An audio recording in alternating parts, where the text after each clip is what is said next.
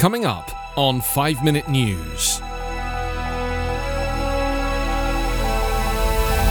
Delta variant behind more than 80% of US cases. We cannot wait for pandemic to end to tackle climate change, says Kerry. And Amazon's Jeff Bezos blasts into space on his own rocket. It's Wednesday, July 21.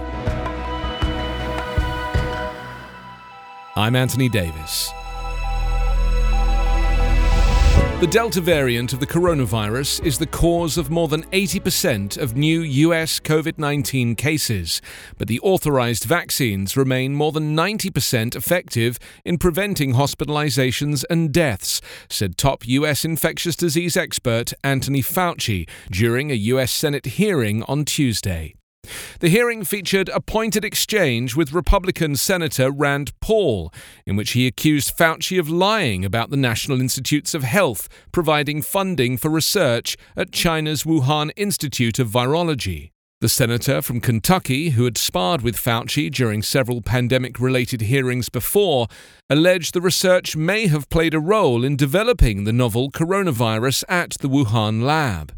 Fauci, who has been mostly calm and diplomatic in past responses, this time shot back. Senator Paul, I have never lied before the Congress, and you do not know what you're talking about, he said.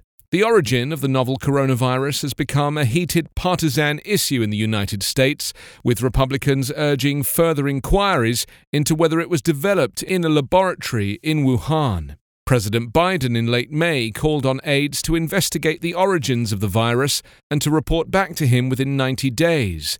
The more prevalent theory is that the virus originated in animals, possibly bats, and was passed on to humans. The more contagious Delta variant was first found in India earlier this year. It's since become the dominant version of the virus in the United States and many other countries. It's been detected in more than 90 nations worldwide. Deaths from COVID 19 in the US have averaged 239 per day over the past week, nearly 48% higher than the previous week. The world cannot wait for the COVID 19 pandemic to end before dealing with climate change, US envoy John Kerry said on Tuesday, underlying how pivotal this year's United Nations climate conference was to press ahead with action. Addressing an audience at London's Botanic Gardens, Kerry said nations must step up at the summit, COP26, not only to meet the pledges made six years ago at the Paris Agreement, but to go beyond them.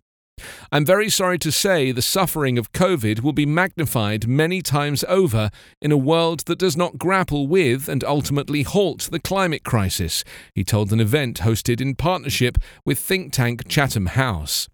We don't have the luxury of waiting until COVID is vanquished to take up the climate challenge. Since US President Joe Biden announced his country's return to the Paris Agreement earlier this year, Kerry has been active in trying to restore US leadership in combating global warming, and he called on countries to make COP26 a pivotal summit. Jeff Bezos blasted into space on Tuesday on his rocket company's first flight with humans on board, becoming the second billionaire in just over a week to ride on his own spacecraft.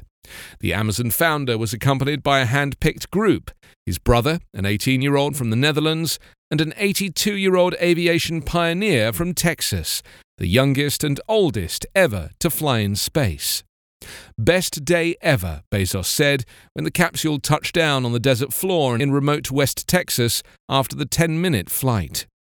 Named after America's first astronaut, Blue Origin's New Shepard rocket soared on the 52nd anniversary of the Apollo 11 moon landing, a date chosen by Bezos for its historical significance. He held fast to it, even as Virgin Galactic's Richard Branson pushed up his own flight from New Mexico in the race for space tourist dollars, and beat him to space by nine days.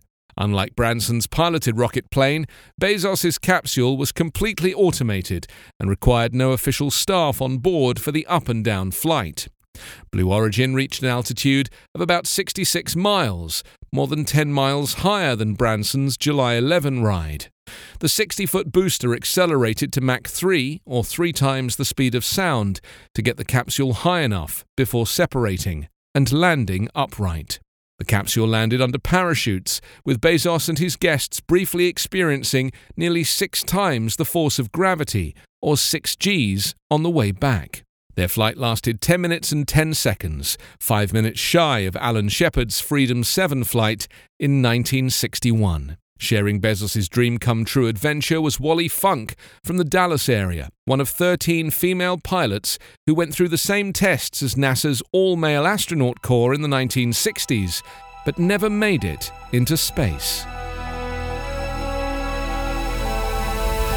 You can subscribe to 5 Minute News on YouTube with your preferred podcast app. Ask your smart speaker or enable 5 Minute News as your Amazon Alexa flash briefing skill. Subscribe, rate, and review online at 5minute.news. 5 Minute News is an evergreen podcast covering politics, inequality, health, and climate, delivering independent, unbiased, and essential world news. Daily.